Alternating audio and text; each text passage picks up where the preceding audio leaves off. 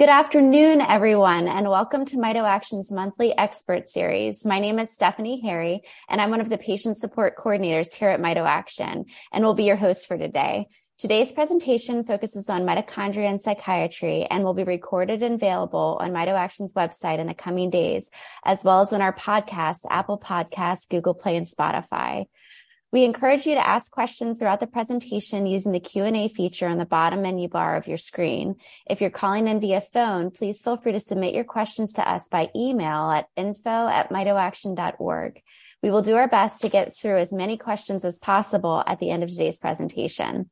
Everyone in the mito community understands the importance of mitochondria and energy metabolism, but what implications can mito have on the brain? This presentation will discuss mitochondria and psychiatry and cover the evidence that for a subset of people with bipolar disorder, mitochondria may be dysregulated in the brain. We are thrilled to welcome today's speaker, who will break all of this down for us, Dr. Andrew Nierenberg.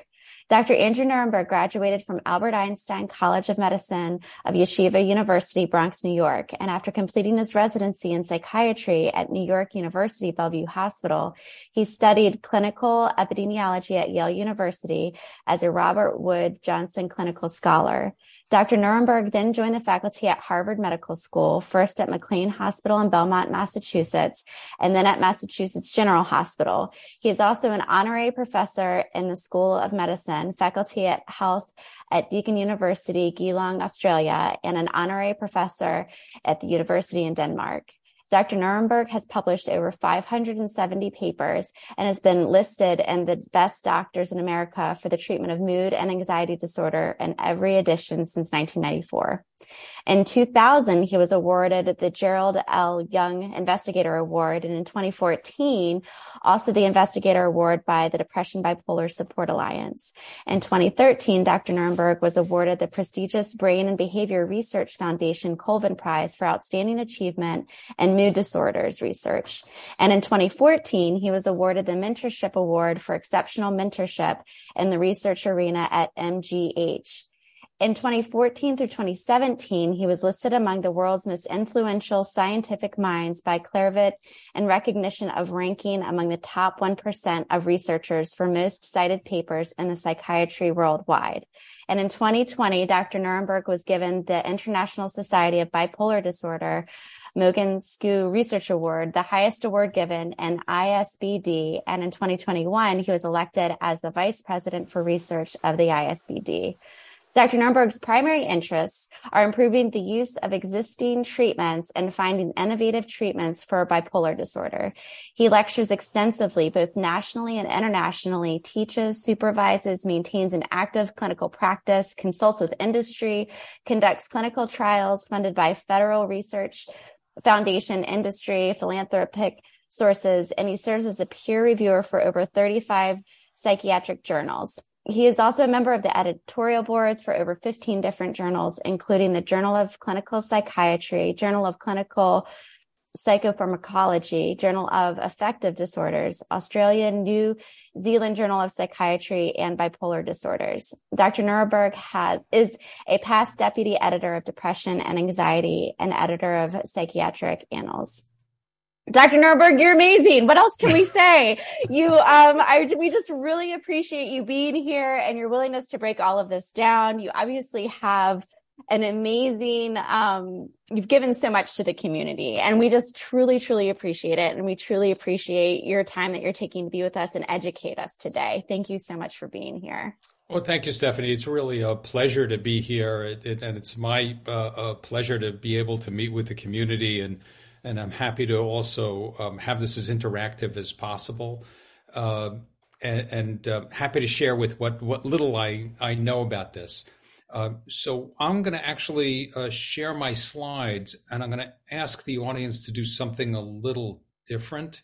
So when I share the slides, uh, which should be here, um, when you, when when you're seeing this, are you seeing me in a little box on the left and then a big slide on uh, uh, on the right and a little slide, a big slide on the left? If if people can find the the the barrier between the two and move it over so they're about equal size, uh, because usually the default is not great and and it's like it's not just the slides. I'm also going to try to be able to connect with you. And I think that's the way to do it. So if you can do that, do it. If you don't want to do it, that's also fine. Um, what I'm happy to share with you is, is in a sense, it's almost become a hobby for me to try to understand this relationship uh, between mitochondria and psychiatry. Uh, and and look, I'm a I'm a clinician. Um, I do clinical trials, um, very pragmatic sort of things, things that might actually help people. And and in the past, oh, I guess almost 10, 15 years or so, I've been trying to the best I can to understand your world and the world of mitochondria. And it's really like going down a black hole. It, it's so complicated and so elegant um, that I think I've barely scratched the surface in really understanding this, but I keep trying. Um, let's see, let's go to the next one. Um, in, in talks, I'm usually required to show disclosures. I work with a lot of companies um, in order to try to get new treatments to people, and I see it very much as a collaboration.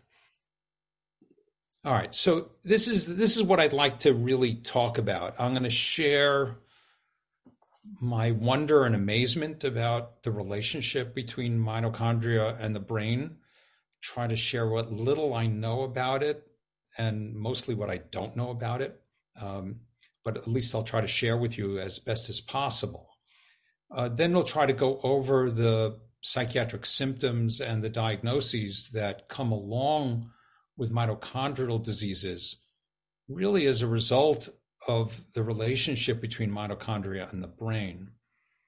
And then the area that I know at least something about is the dysregulation in mitochondria in psychiatric disorders in general and for bipolar disorder uh, specifically. So let's see if we can go through this. You all know this in a sense, and, and it's really awesome that we are made up uh, literally of the stuff of stars, and that without being able to harness the energy that we produce from eating and from breathing, we couldn't do anything. Now, again, I, I know you know all, know this in, in the MitoAction community. I'm not telling you anything you don't know. I'm, I'm more sharing my awe about this, and and that um, I just think it's amazing that we exist at all. I think it's even more amazing that I get to wake up every day. It's remarkable. And, and that during the day, trillions of times a day, my mitochondria are doing what they need to do to keep me alive and functioning.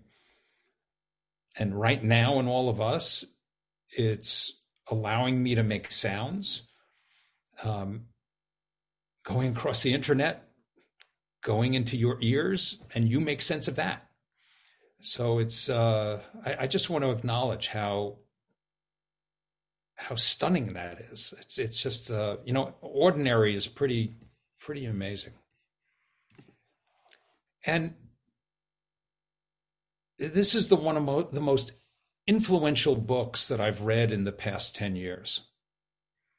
Now, Nick Lane is a uh, fundamental biologist, but he's an evolutionary biologist. Um, and, and in his book, he makes a really powerful case for how how did everything come to be? How is it that we're at this particular stage of, of evolution? And where did the mitochondria come from? Um, he talks about where in the evolution, uh, the evolutionary uh, record, where is it consistent with his hypotheses? Where are the holes? What is that we know, and what is it that we don't know? and and so if you have any interest in in how mitochondria have evolved and, and how you know they sort of crept into these other cells from elsewhere and then became integral to everything we do and helped us become who we we've become. Um, I, I, urge you to read the book. It's it's just it's mind boggling, um, really amazing. And and that that this three pound organ in our brain for it to take 20 to 25% of our calories is also stunning to me.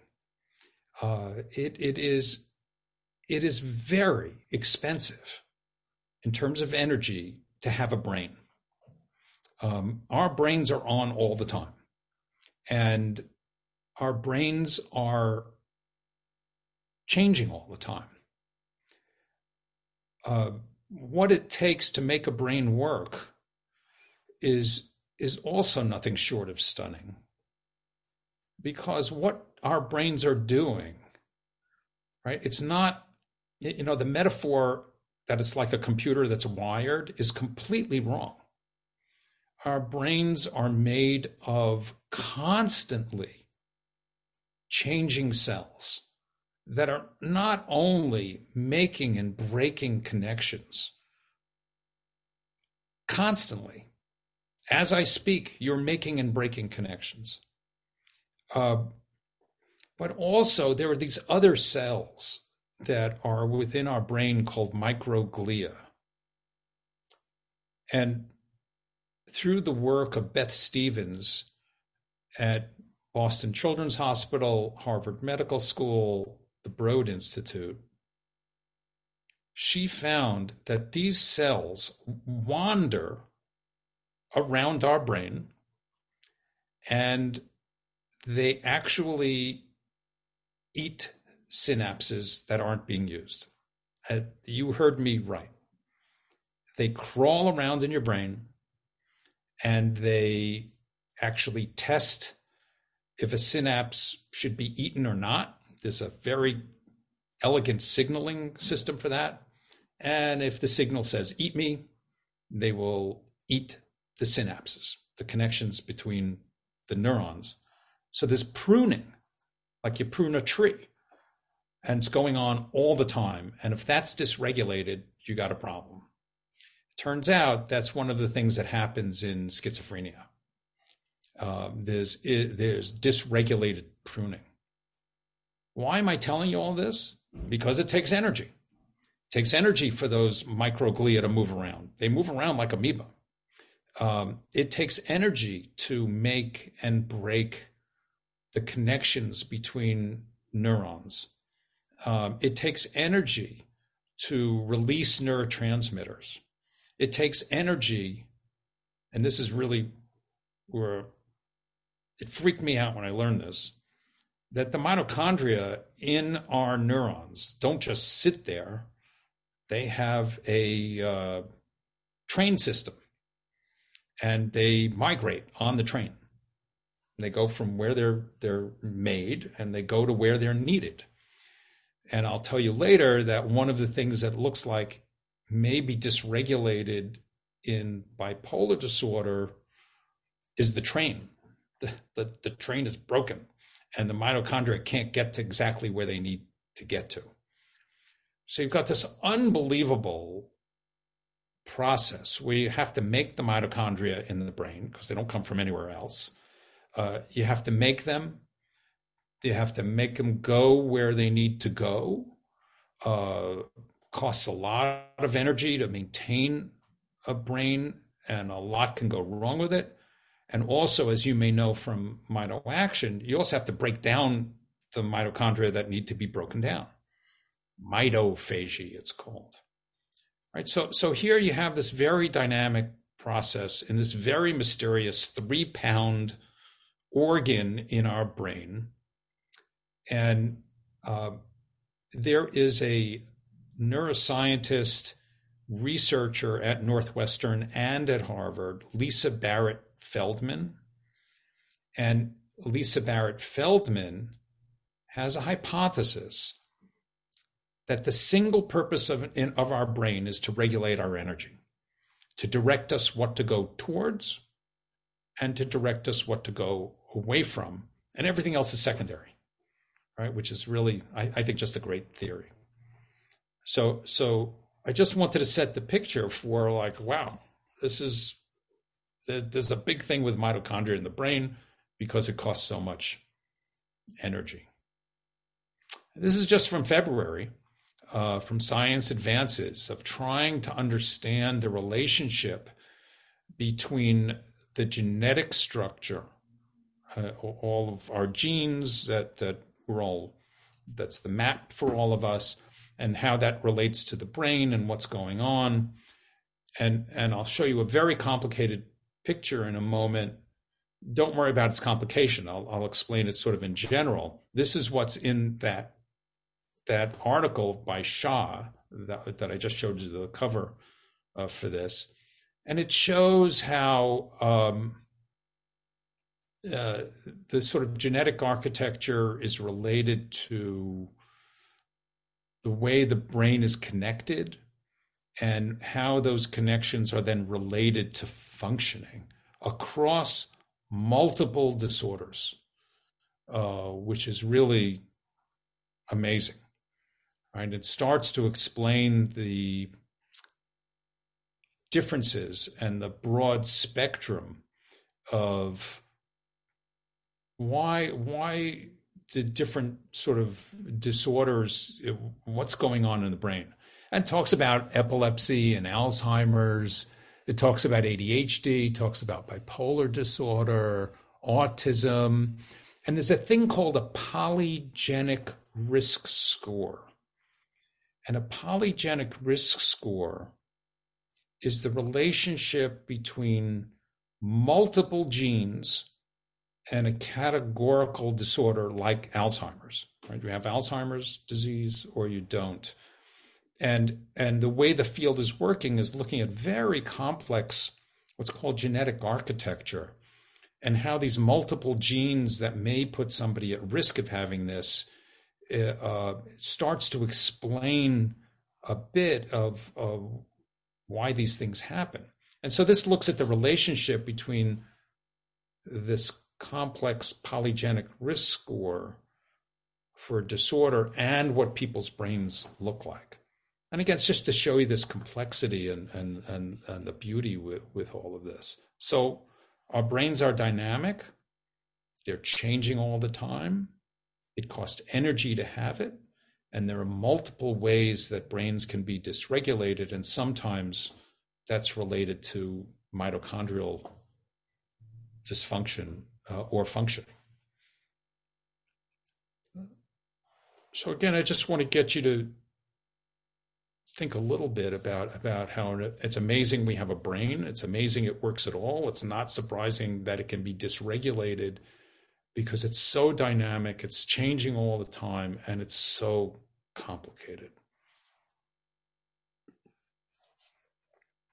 Let's go to Act Two, right? The, so so really the question then is in mitochondrial disorders, will we see symptoms that are psychiatric, and will we actually see comorbid, co occurring psychiatric diagnoses in mitochondrial disease?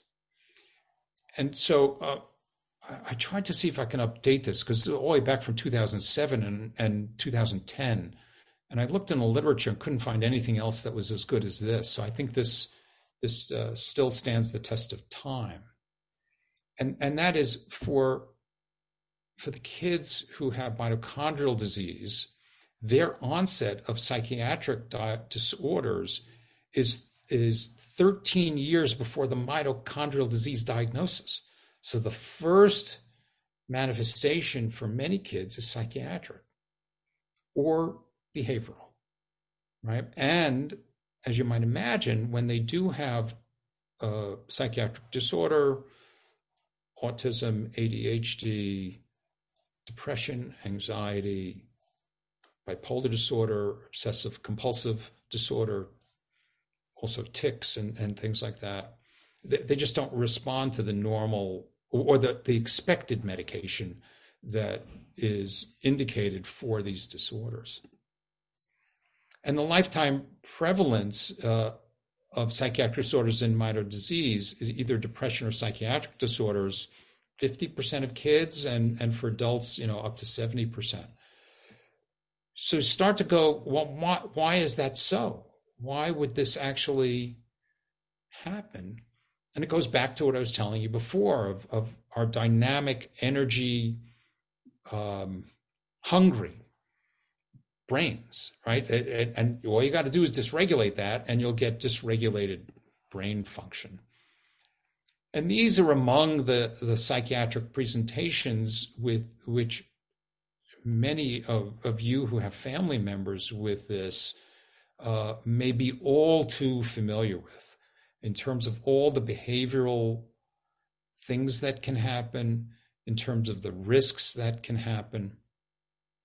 And I think it's helpful to think about this as dysregulated mitochondrial function, dysregulated brains, dysregulated psychiatric symptoms, and dysregulated behavior. Then it starts to make at least a, a little bit of sense of what is going on. And the the range of treatments are treatments that that I would imagine you're all too familiar with, um, because this would overlap with the cocktails that that you hope can at least help a little bit with with the mitochondrial function. And there are some there are some some drugs that are used in psychiatry that can actually diminish mitochondrial function and make things worse. And you may actually know that. I'd love to hear from you all. And there are some that can make it better uh, that look at that. And, and that I'll get into that in a little, little bit of how I'm trying to learn from the mitochondrial field and see if there's anything we can learn from that. That we can apply actually to things like bipolar disorder, where it's not a mitochondriopathy, but it looks like, as, as in the introduction, that there may be a mitochondrial dysregulation, not quite as severe as a mitochondriopathy, but and a mitochondrial disease. So let's talk a little bit about that, and, and there'll be lots of time for for questions. And and again, I'd love to learn from you all. Uh, let's talk about this mitochondrial dysregulation in in psychiatric disorders themselves. So, one of the leaders in the field is Anna Andreazza, who is up in uh, Toronto. Um, she's uh, an Italian Brazilian uh, who moved to Toronto, and and uh, she has been at the forefront of very rigorously measuring mitochondrial function um, in psychiatric disorders.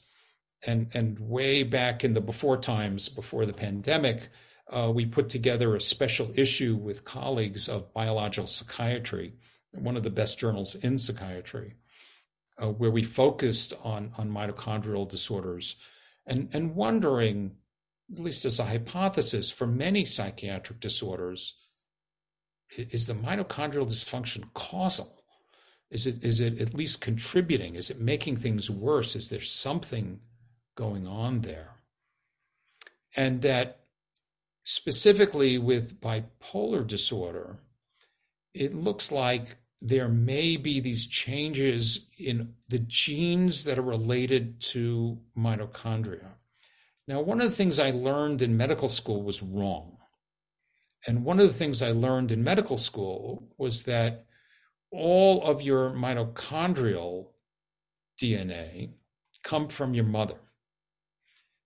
But it turns out that the delicate dance of building the complex machinery of a mitochondria involves the genes from the mitochondria and genes from outside the mitochondria and there's about 1200 proteins that you got to form to be able to make that complex structure So the nuclear uh, DNA, the non mitochondrial DNA, and the DNA from mitochondria have to produce the proteins that will all interact to self assemble to build the complex mitochondria. And it looks like there are these genetic alterations in bipolar disorder.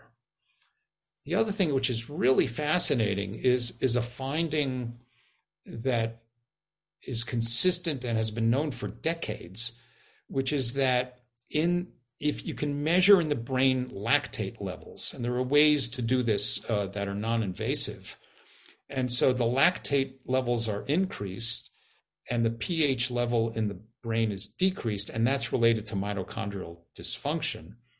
And the same with the main way that, that we generate energy, and that's the oxidative phosphorylation, uh, which makes ATP, which you're all familiar with.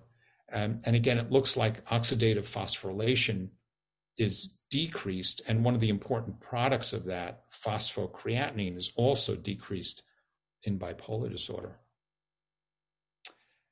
The person who actually originally made the hypothesis about a mitochondrial dysregulation in bipolar disorder is Tadafumi Kato, uh, this really great guy from Japan, and had this whole model for uh, for how you can have alterations in calcium metabolism, which also is one of the most replicated finding uh, in bipolar disorder and that um, there are abnormal calcium channels, and there, there are specific areas in the brain where this looks like it's happening. And what's what's uh, really interesting is that, particularly with this drug, this supplement, N-acetylcysteine, it may um, rescue some of the mitochondrial dysfunction and it's been of intense interest to see in clinical trials does it help? It's a very complicated story but there's some trials that suggest it can help in the long run and others that it may not. The the central medication the one that's the gold standard is lithium that also can help with mitochondrial function. Um, same with some of the antipsychotics and believe it or not, there's also a relationship that may not surprise you between stress and mitochondrial function and inflammation.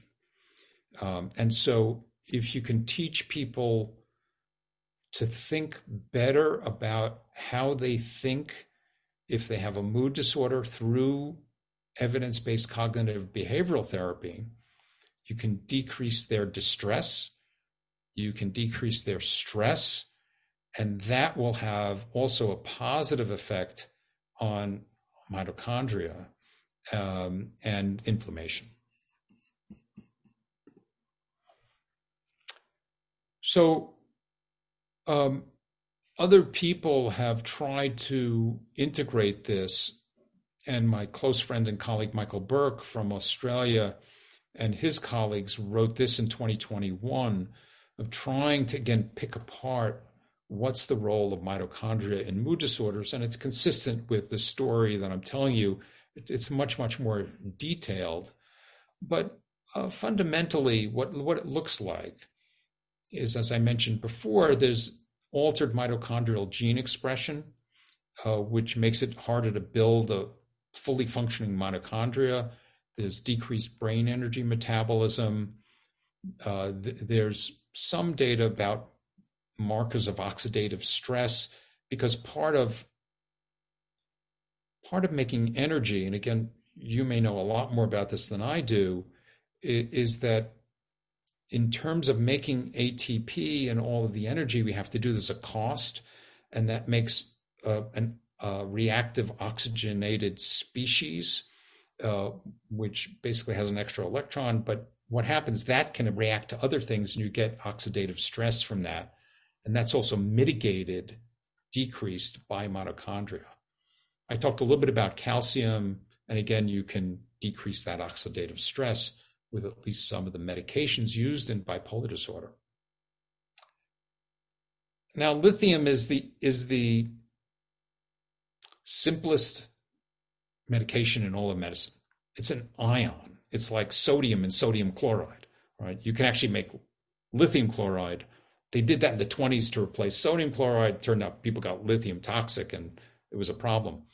The only reason I'm telling you this is because it turns out this very simple ion turns on and off hundreds of genes. And just some of these are actually related to mitochondrial function. That's why I'm telling you that.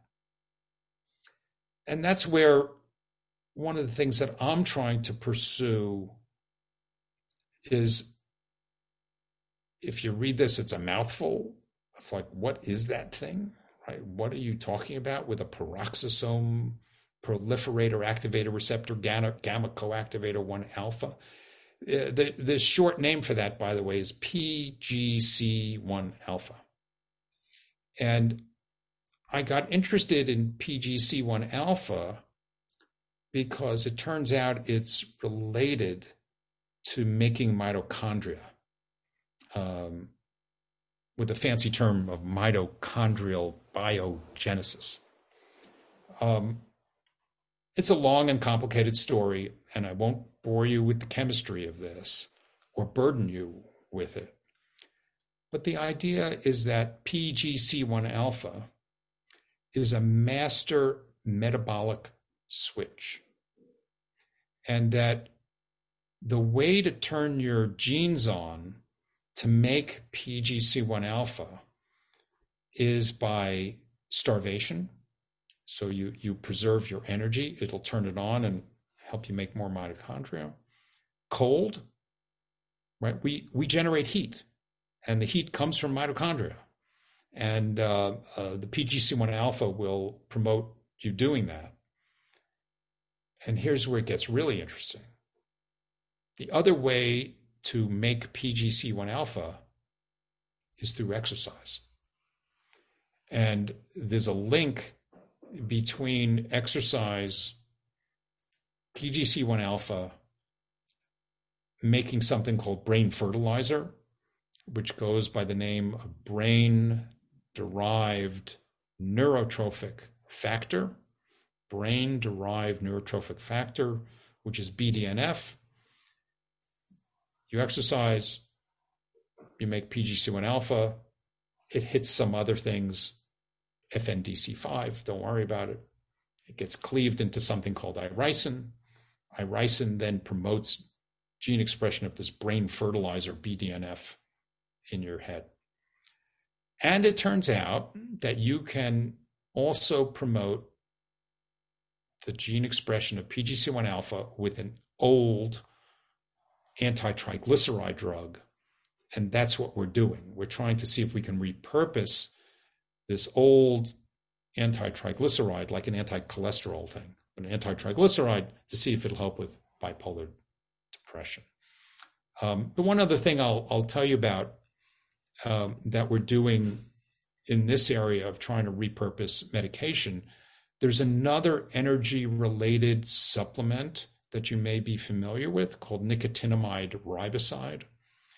Um, and my colleague Dost Öngür at McLean Hospital uh, figured out how to look at the energy products that would be increased in the brain with nicotinamide riboside using an, a, a, very sophisticated imaging uh, method call, called magnetic resonance spectroscopy.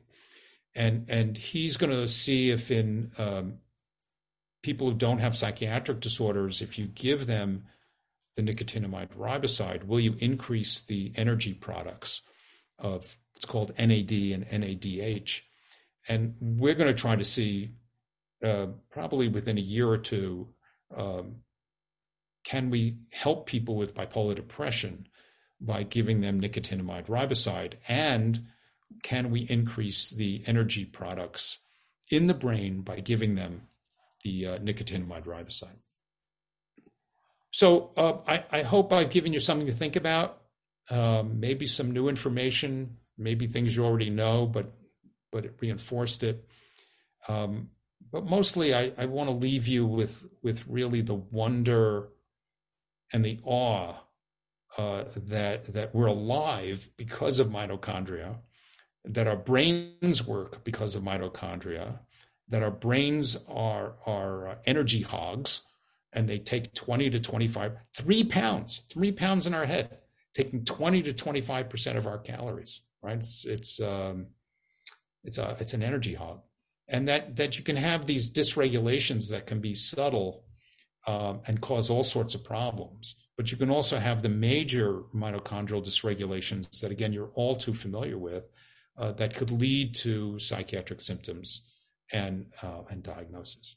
So with that, let me end, and and um, I'm happy to uh, answer any questions or take any comments uh, that that you have. Thank you so much, Dr. Nierenberg. It's very the brain is an amazing is an amazing organ and it's very, very fascinating. I love how passionate you are too about um, the brain and all it does. And there's, there's so much to be gleaned and so much to be learned. So we have some questions that have come through. And um, the first question is Does schizophrenia run in families? And maybe you can discuss the difference between schizophrenia and bipolar and um, if you have mitochondrial dysfunction, I'm curious, like, are you, how does that implicate with schizophrenia versus bipolar? So, schizophrenia does have um, a genetic risk to it. Um, it can, if you have a first degree family member, that means a, um, a parent, a sibling, or a child um, that you are at increased risk of having schizophrenia. The base rate for schizophrenia across the world is about 1%.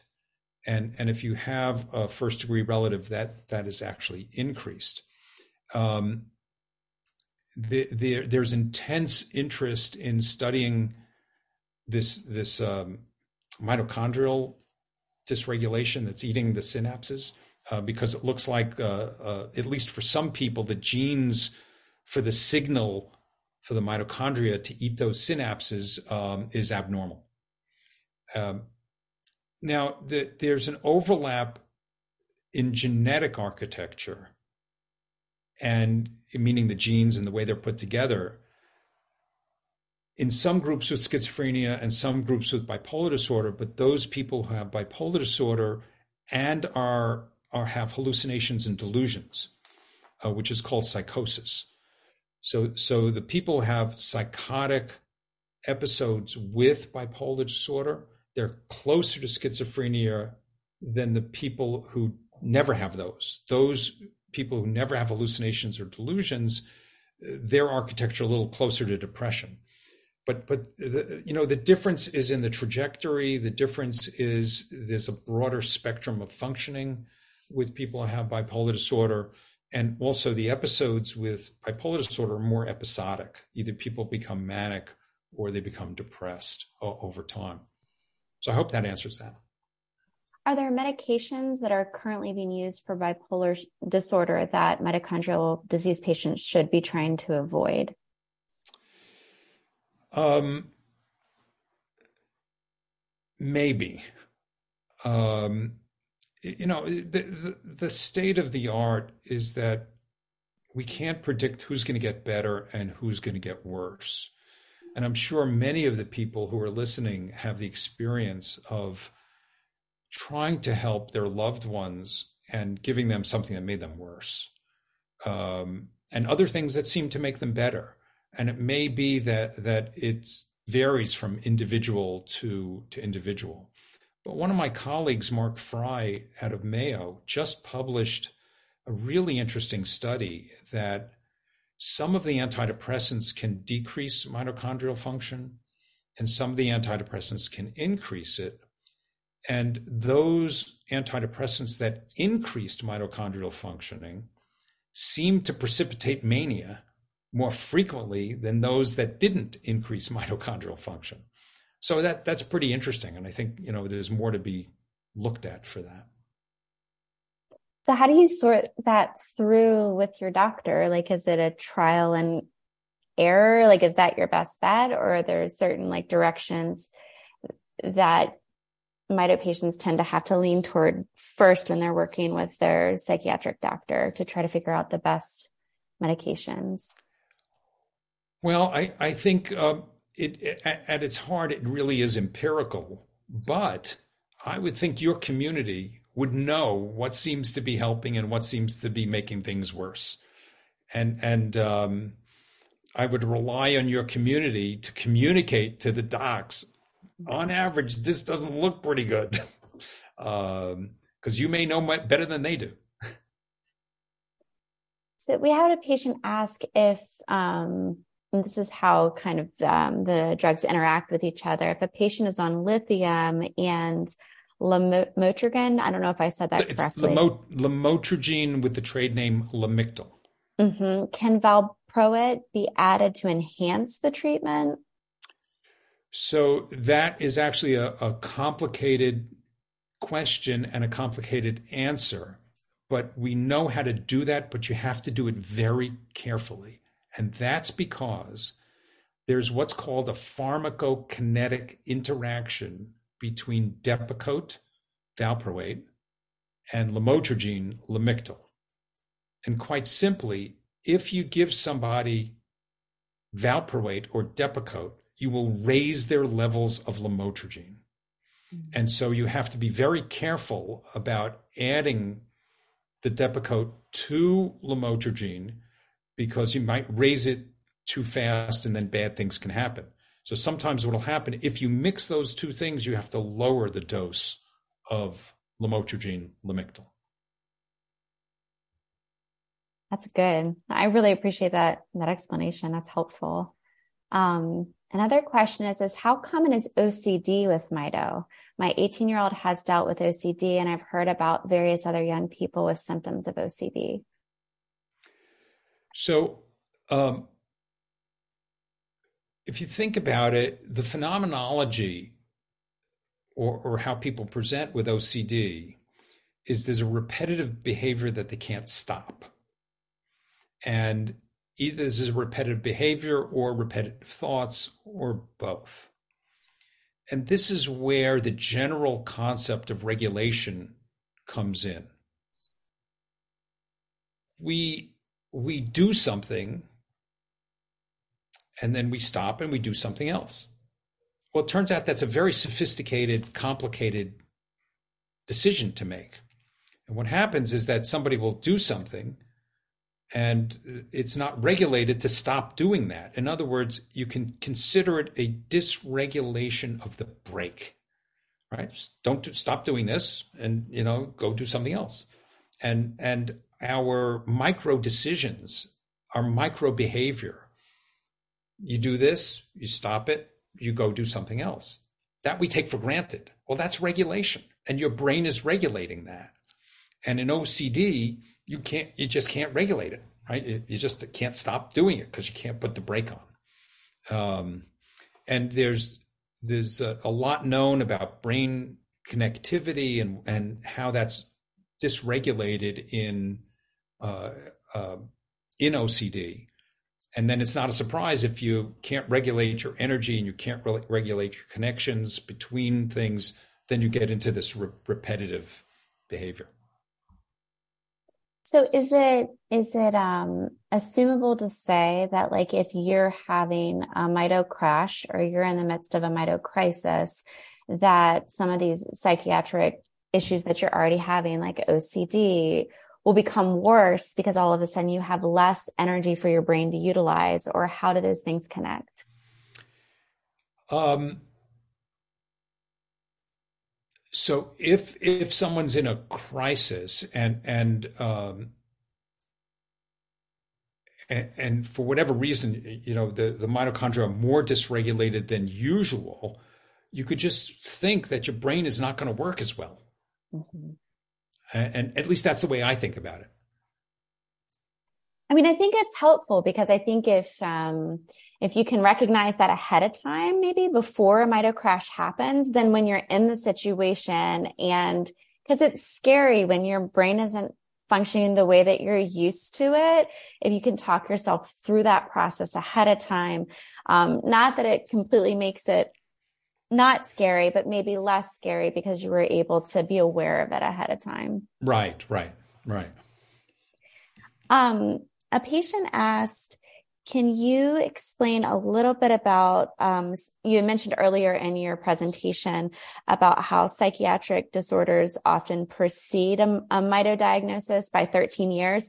Children who are diagnosed with MITO before any psych issues are presented, um, how does that fit into that figure? And should they be concerned of psych issues later on or keep a close eye on it if their MITO diagnosis was actually first?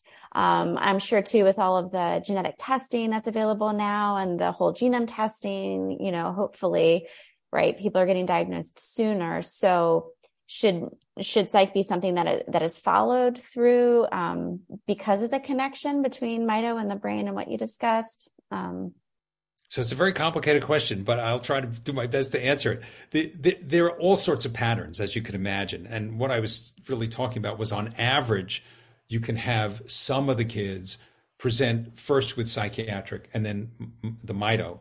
But you can have plenty of kids who present with the mito and then later psychiatric. And you can also have people present with mito and no psychiatric. Um, or it can vary a lot. You know, as can you imagine, you're, you're dealing with, with um, uh, I'm using the word complex too much, but, you know, a very complex system. So, so you have a lot of variability and you have a range of things that can happen. Um, but I, I, think it's more about thinking about the probability that if if a kid has a mitochondrial disorder, they are at risk of having psychiatric things, behavioral problems later on. That's helpful. It's it's helpful because then it's something something to be aware of and to keep an eye on. That it, it's it's good to know that it might not be a hundred percent, but if you start seeing signs or symptoms to go ahead and talk with your doctor about it. Right, right. Um, do people with mitochondrial dysfunction and high oxidative stress markers need more than typical magnesium? What is the role of magnesium in bipolar and mitodysfunction? There, there, there's a, um, a growing but small number of, of studies that suggest that magnesium may be helpful in bipolar disorder. Um, could be due to my ignorance. I don't know of any clinical trials that have really looked at that hypothesis. Um, and and I, I think your community will know a lot more about magnesium than I do. Is magnesium something you use with your patients or not as no. much? Okay. Generally not. And I think you've touched base on this, but I've seen this question come up several times. So I just want to make sure um, that we've answered it. Are there medications that seem to work better for mito patients with bipolar than other medicines? Any medications that should generally avoid? Um, for example, this parent says her her child had a horrible reaction to Zyprexa.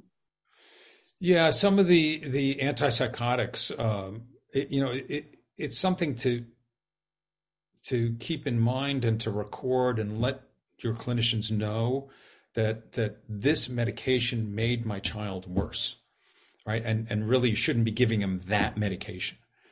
And again, as we talked about earlier, I think it's mostly empirical, but also I like to think of um, lithium in particular as protecting neurons.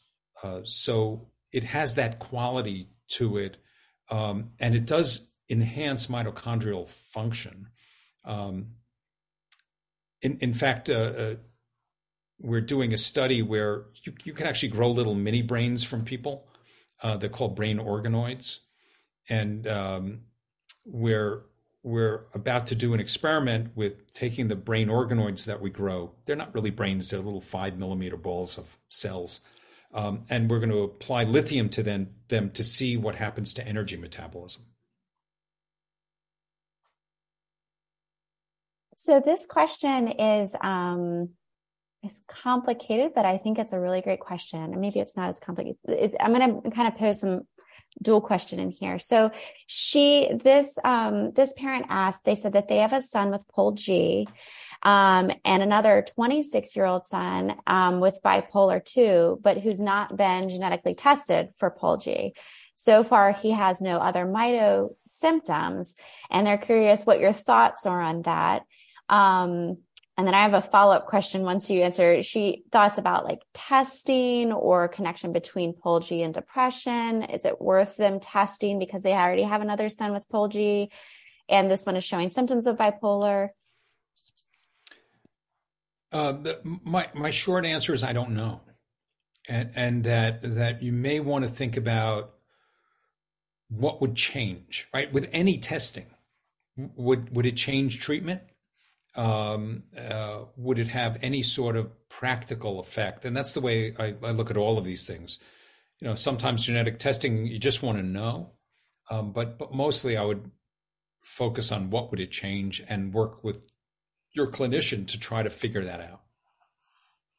So the follow up question, I guess, would be if you, when you see bipolar patients, like knowing the connection be- that that can occur between that and mito and knowing that there are if you're diagnosed with mito there are certain things that you do within the mito community like mito cocktails and such like is it worthwhile if you're able to get genetic testing? If you were already diagnosed with bipolar 20 years ago but you've never had genetic testing done yeah, it, I, again, I don't know. I don't know if anybody's really done that or studied it or figured out would that help guide treatment, right? And and would would you go towards some of the things that your community is most familiar with in terms of the cocktails and the supplements that that uh, you really found to be at least useful?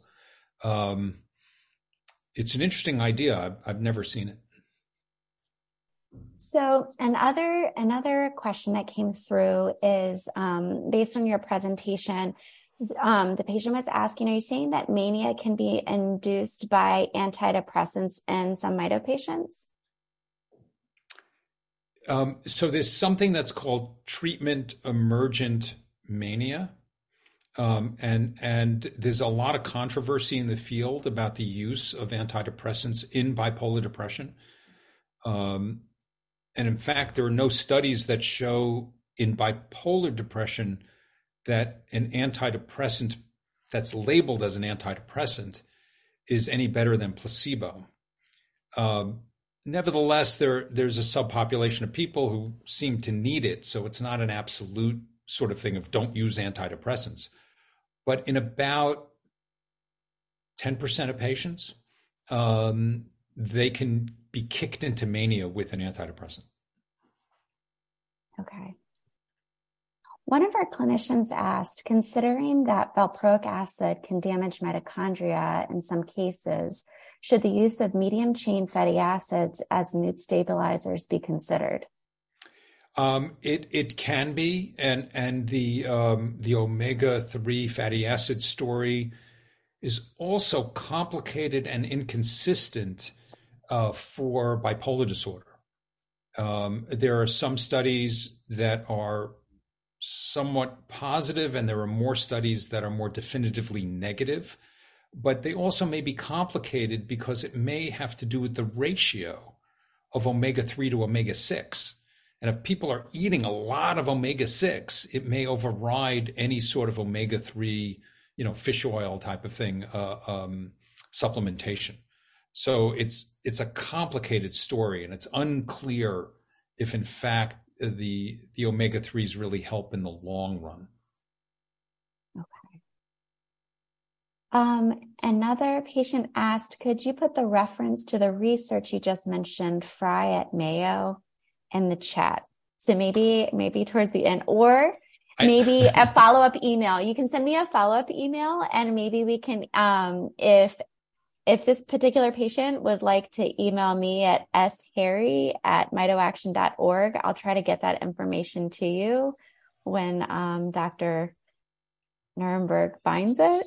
Yeah, I, I, I would have to, I'd have to dig it up. I, I, I think I remember where it is, but I can find it pretty easily. Okay, so feel free to email me, and we'll try to get you that information. Um, another patient asked, do you have an opinion about using antidepressive as painkillers as many neurologists used to do? So there's um, one of the medications, uh, duloxetine, um, and also some of the older medications, some of the old tricyclics like imipramine, desipramine, amitriptyline, um, seem to help people with pain. Uh, so I, I, think it's more about what's the evidence for that, what's the use for it, and again, uh, it depends what the source of pain is, depends what's going on.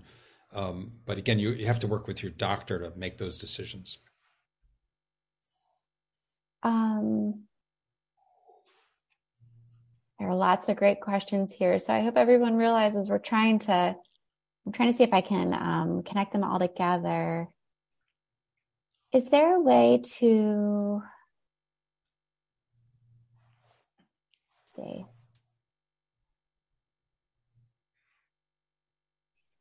Do you know if NAC can cause mania? So, um, there are short term and long term clinical trials with N acetylcysteine. Um, some of them are positive, some of them are negative, but none of them, to my knowledge, precipitated mania. Now, there's one interesting twist in the story. And the twist in the story is that if you eat NAC, and usual doses, 1,000, hmm, 1,200 milligrams twice a day. Um, there are some trials that go up to 3,600 a day um, in divided doses for OCD and other things like that. The the um, the challenge is it's hard to get it into the brain. Just because you ate it doesn't mean it gets in your brain, and and the it's only about 16, 17 percent that gets into your brain. But there's a trick and the trick is there's an ancient medication called probenecid. And what probenecid will do is it will facilitate the transport of NAC into the brain.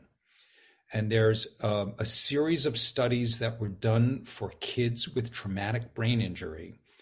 When they gave them NAC and probenecid, they clearly increased uh, um, NAC going into the brain, and it was also neuroprotective, protected their brains from a traumatic brain injury. Wow, that's really interesting.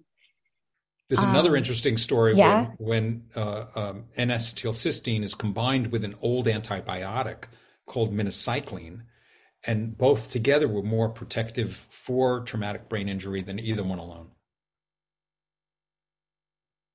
There's so much to learn and so much to be gleaned through all of this. It's absolutely fascinating. Um, what do you think, or what are you seeing with diet and mito dysfunction and bipolar? How much is diet playing into treatment? Um, so I, I like to tell people that the principle that they should use is listen to their mother. Eat your vegetables. Don't eat too much meat. Don't eat too much. Um, and, and um, uh, your food should be recognizable to your grandmother. Right? Don't eat processed food. Don't eat too much junk. Right? So listen to your mother.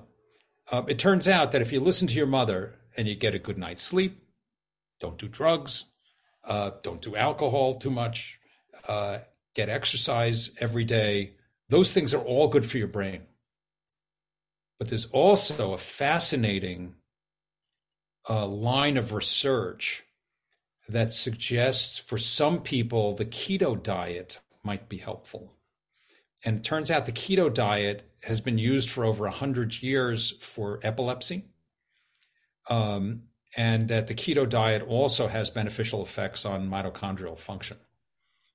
Um, it remains to be seen what the clinical trials will really show, but there, uh, there are now several serious researchers who are looking into trying to get people to have a keto diet, which is not easy to do, and to see whether or not that helps. And there's some other nutritional information that maybe the Mediterranean diet is just as good because uh, it's not as hard as the keto. So I, I, think we'll learn more in the next few years. there's a fascinating place in Australia called the Mood and Food uh, uh, Center. Uh, that's out of Deakin University. Uh, Felice Jacka is the head of that, and they they're also doing serious work to try to understand the best ways to use diet or not use it. But you know, don't eat processed foods. Eat your vegetables and fruits. Uh, not too much red meat. Um, not too many sweets, and don't overeat. That's really good advice. There's a there's a funny there's a book with a funny name and it's it's called If It's Not Food, Don't Eat It. And I remember yeah, picking right. that book up years ago. And just one of the th- points that it says is when if you look in the back of the label and you can't pronounce anything on the back of the label, that's that's a sign um, that it might not be completely food. And um, right. It's fascinating, yeah. But food sustains us and gives us energy and, and it's important what we put in our bodies. So yeah, we call that other stuff FUD. It's food. That's bad for you. Don't eat food. there's there's a lot more questions, but I'm going to try just to do two more because I know we're I'm conscious of our time right now. Um, one question that came in is, can you explain a little? Oh, can you explain a little bit about, you mentioned using evidence based cognitive therapy. What is this and how does it help? So, cognitive behavioral therapy is a systematic way to give people the tools to think about how they think. There's a great bumper sticker don't believe everything you think. And if you think about it, all too often we actually believe what we think. And when people are depressed, they think in very stereotypical, dysfunctional ways that don't help them. For example, they'll think in black and white ways, right? Um, they will overgeneralize from small things that are negative. And so if you make a small mistake, um, I'm a dummy. I'm terrible. I can't believe I did that. This little mistake just shows you what a horrible human being I am. And that in cognitive behavioral therapy, in a very compassionate way, you help people then structure their own response to their thoughts. So you go, okay, let me write down what did I just think? I thought, uh, uh, oh, what happened? Okay, I made a mistake. Um, how did that make, what it made me think? I'm a terrible person. Well, let me rethink that. What can I call that? Oh, it's an overgeneralization. Okay, let me rethink it. Am, am I like a terrible person every single moment of the day because I, well, that, that's kind of an exaggeration, isn't it? Well, maybe I'm not so bad. Well, now how do you feel? Well, maybe a little bit better, right? So it gives you a very structured way to think about your thinking, to recognize the distortions that you can do because you're depressed, and then if you don't think you're so horrible, you don't feel so bad. And and that's and there's very good evidence that this this structured way of learning how to do it uh, uh, can can make people feel better.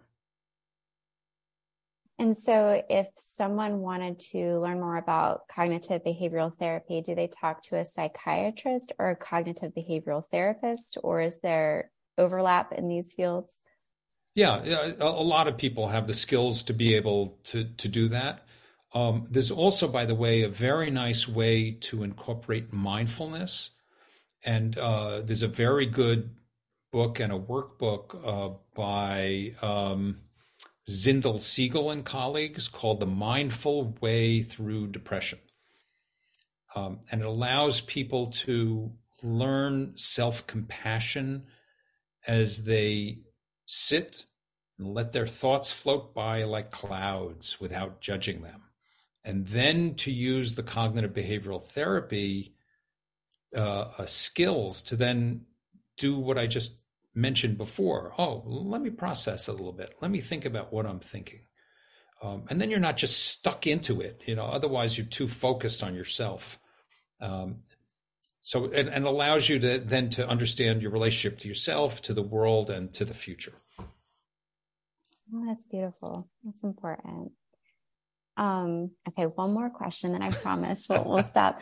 Um, and this is more of a specific question. So um, the question is, and I think this is interesting too, because I know even with long COVID, they're starting to use low dose naltrexone um, a little bit. I might not be saying that word correctly, so please correct me. Um, but this patient asked if you have any thoughts about low dose naltrexone for pain for MITO patients. Um, or any thoughts on it in general. It would be fine. yeah, if if you um, if you go to the internet and you look at low dose naltrexone, you'll go down a rabbit hole. It's sort of like it's good for anything. Um, there's a fascinating literature on using micro doses of of naltrexone, um, and and um, but I don't have enough experience with really to talk about it in any intelligent way. So I will uh, I will defer. I appreciate your honesty. And I also really appreciate you letting me put you on the spot with some of these more specific questions, drug related. Um, sometimes it's hard to sort through maybe what's too specific to ask. And yet I really appreciate your willingness to let us ask those questions and then being honest with, I'm not sure this is the right question for me to ask. And, um, and then just sharing your plethora of knowledge and information with our community. So thank you so much for being here and for walking along with us through this journey and explaining um, so much about MITO and psychiatry and how all those things overlap. I think all the participants that are here, all of your amazing questions. Um, I apologize if I wasn't able to get to all of your questions. You can feel free to email some to me if you have a burning question. I can try to see if um, if we can help find some answers for you there. Um, but we really, really appreciate you, Dr. Nierenberg, and all that you do. And if you guys want to review this um, recording again, or if you want to send it to a friend or family member or clinician, we will post it on our website. Um, on sometime in the next coming week. And so you can send the link out to your clinicians. Also, we posted on our Google Play and Spotify. So um, if they want to listen to it while they're doing other daily activities or in the car, it'll be available that way too. So thank you so much. And we look forward to seeing you next time. Thanks so much. Thanks for the privilege of, of being able to share what I know. I really, really appreciate it.